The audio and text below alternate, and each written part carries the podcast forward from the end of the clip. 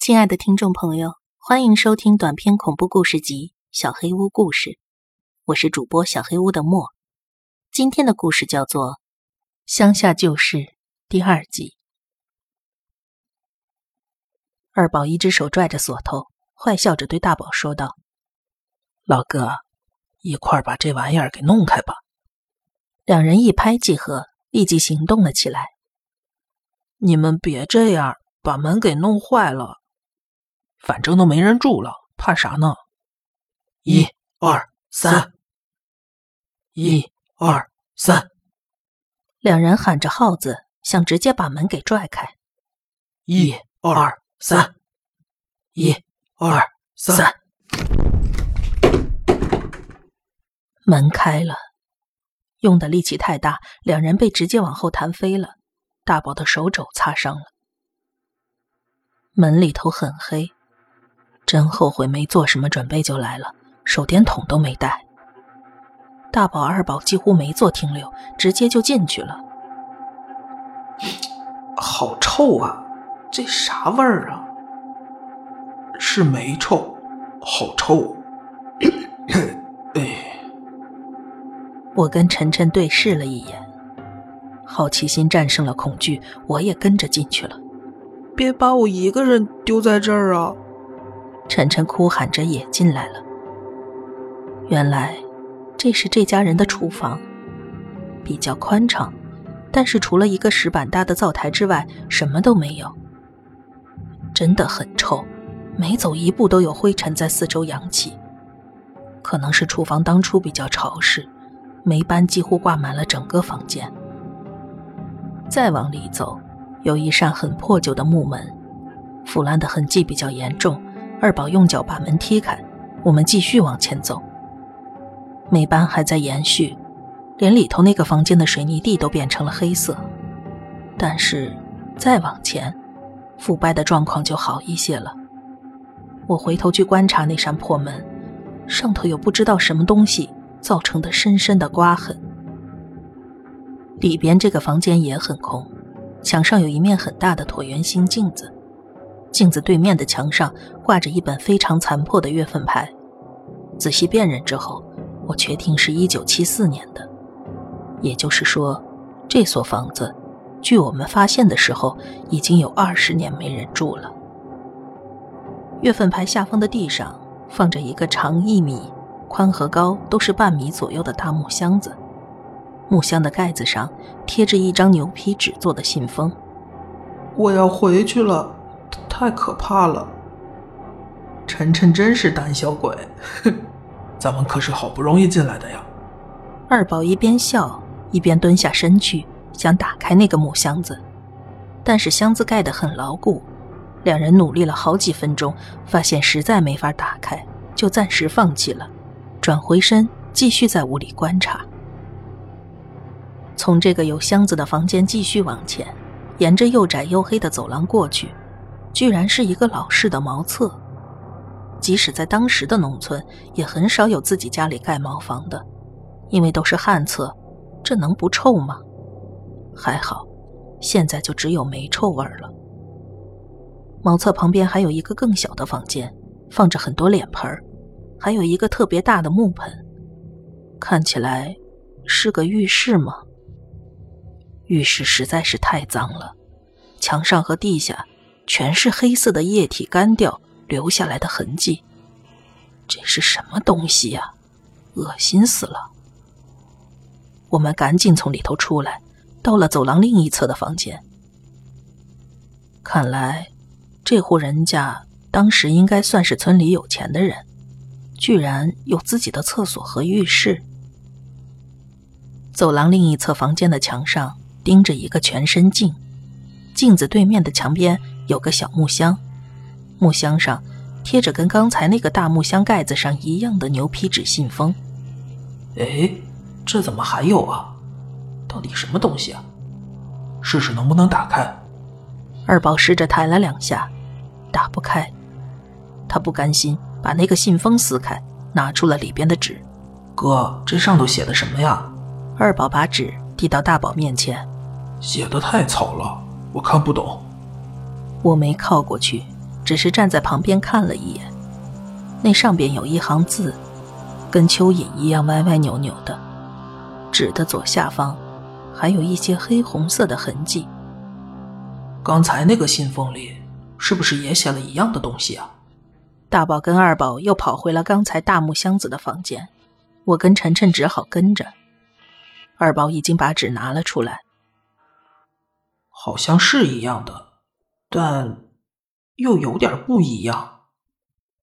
我瞄了一眼，还是一行蚯蚓般的文字，左下方有着黑红色的痕迹。四个人各怀心事，走回了刚才有小木箱的房间。从另一侧的门出去，就是带入口大门的正厅了。哎！晨晨大叫了一声：“怎么了？那边有人！”晨晨抱着头发着抖。是面镜子，镜子中反射出了人的外形，但是镜子的角度是照不到我们的。我们小心翼翼的挪步过去。那里挂着一面能照到全身的大镜子，镜子正对着的是一个玻璃柜子，里头放着一个尺寸跟真人一样大的纸人儿嗨，只是镜子反射的纸人而已。你真是胆小过头了啊！应该多出来跟我们锻炼一下。而晨晨已经哭得整张脸都变红了。突然看到镜子中有别人的样子。别说是胆小的晨晨，我也吓出了一身冷汗。这个装着纸人的玻璃柜上，也贴着一个信封，信封里的纸上有着同样的一行字，还有黑红色的痕迹。这户人家里什么值钱的东西都没了，除了镜子，就是打不开的木箱子，还有这个破纸人儿。这个荒凉空旷的地方，两所孤零零的房子，本来就感觉很不对劲儿了，加上屋子里这些奇怪的陈设，我开始打起了哆嗦，一身的冷汗。没啥好玩的，咱们再去另一间房子看看吧。好啊。大宝兄弟俩似乎一点感觉都没有。一边往回走，我一边鬼使神差的回头看了看。那个装着纸人的玻璃柜子，还是感觉怪怪的。果然，果然很奇怪，没有道理看见的。我们从门这边看过去，是斜着看向镜子的，而纸人放在镜子的正对面，没有道理看到的。我现在看过去，也没有纸人，而是空空的一面墙壁。我的视线没法从镜子上移开。打开了，走在我前面的晨晨小声的说：“哎，这怎么可能呢？等下，是是谁把它打开的？”大宝和二宝还是在干笑着，但是额头已经开始冒汗了。大宝跑向了大木箱的房间。哎，二宝，来这儿看看大木箱。我们又呼隆一下子到了大木箱房间。你为啥把它打开？二宝，是不是你恶作剧啊？你为啥要把它打开？二宝没有回答，他似乎想到了什么，跑回了正门那个房间。大宝也紧跟着跑了过去。打开了，这边的也开了。二宝，你干嘛把它打开？听到他们俩的叫喊声，我们也赶紧跟了过去。玻璃柜子里的纸人不见了，而此时。纸人正站在大门口，我想大喊，但是喉咙似乎哑掉了，只剩下大口喘气的声音。我的牙齿打着颤，想赶紧挪到大宝和二宝那边，跟他们俩站到一起。但是，大宝跟二宝却突然扭打了起来。哎呀，你别呀！你这么干就完蛋了。大宝使劲拉住二宝的胳膊往回拽。混蛋，你放开我！这事儿没什么大不了的。老哥。你快放开我！二宝，你冷静，咱们赶紧出去吧。你们俩别愣着，快来帮我！大宝一边使劲拽着二宝，一边朝着我跟晨晨这边大喊：“快过来帮忙！”此时，我们已经退回了大木箱子的房间。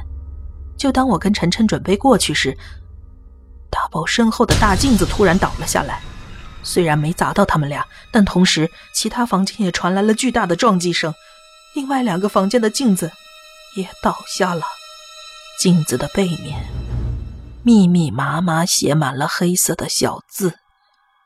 惊呆了的大宝手上似乎放松了一些，二宝又开始撕扯了起来，他们的动作越来越大。突然，二宝一声大喊，把大宝一下子摔到了墙边的大木箱子上。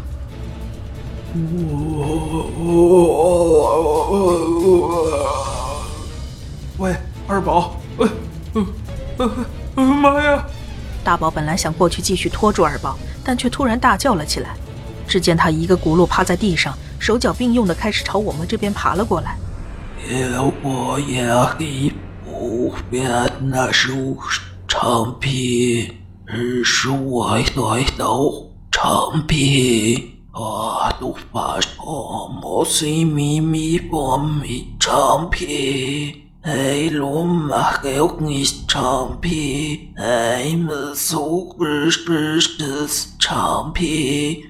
我已经听不懂二宝在说什么了，唯一能听懂的一个词儿，就是二宝一直在重复的说着“长平，长平”。这似乎是个人名儿。大宝此时已经害怕的站不起来了，连滚带爬的叫喊着从厨房门逃了出去。我跟晨晨见状，也只能惊慌失措的跟着大宝跑了出去。在屋外，依然能听到二宝那不知所云的怒吼声。大宝一边叫唤，一边跑去另外一家破房子的窗户那儿，砰砰的敲打着。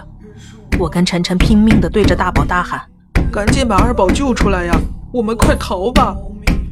大宝似乎没有听到我们的话，眼泪鼻涕直流，自顾自地敲打着那扇破窗户。